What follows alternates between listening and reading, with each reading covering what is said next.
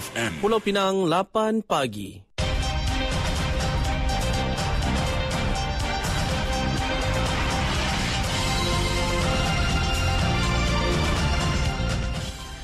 Warta Mutiara bersama saya Zatulik Muhammad Noor. Assalamualaikum dan salam Malaysia Madani.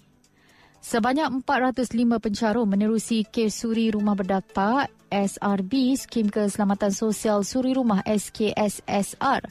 Pertubuhan Keselamatan Sosial Perkeso telah menerima faedah bayaran sepanjang tahun lalu.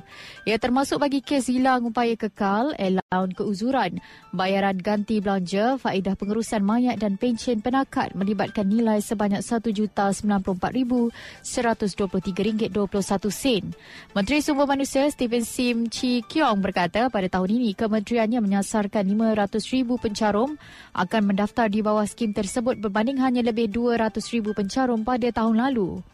Justru pelbagai program turun padang dianjurkan Kementerian Sumber Manusia bagi menggalakkan pendaftaran tersebut. Beliau berkata demikian dalam sidang media semasa program Kesuma Madani bersama komuniti India di Kuil Arumigu Balatandaya Tapani, Georgetown semalam.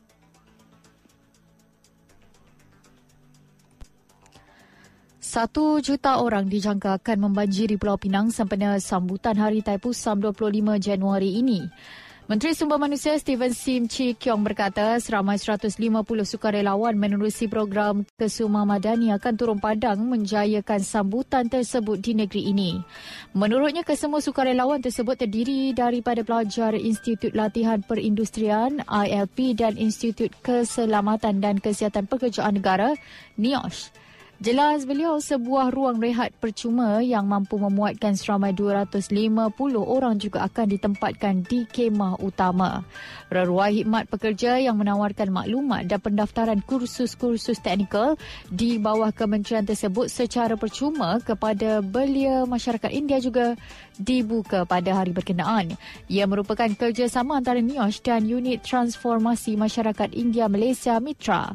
Dalam masa sama, kata beliau, pendaftaran bagi SKSSR turut dibuka di sana. Kerajaan digesa mempercepatkan proses pengambilan graduan perubatan sebagai doktor pelatih sekaligus memastikan peralihan tenaga kerja daripada graduasi kepada sistem latihan yang lebih cepat.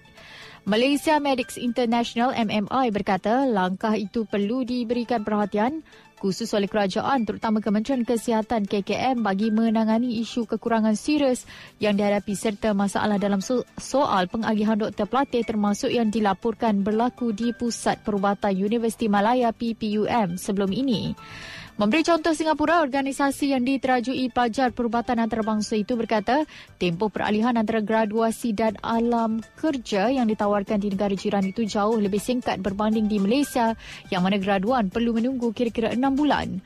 Presiden Persatuan Perubatan Malaysia MMA Dr. Azizan Abdul Aziz ketika mengulas isu sama berkata sebarang kemungkinan berlakunya kekurangan doktor pelatih adalah membimbangkan kerana lebih 70% rakyat bergantung kepada sistem penjagaan kesihatan awam.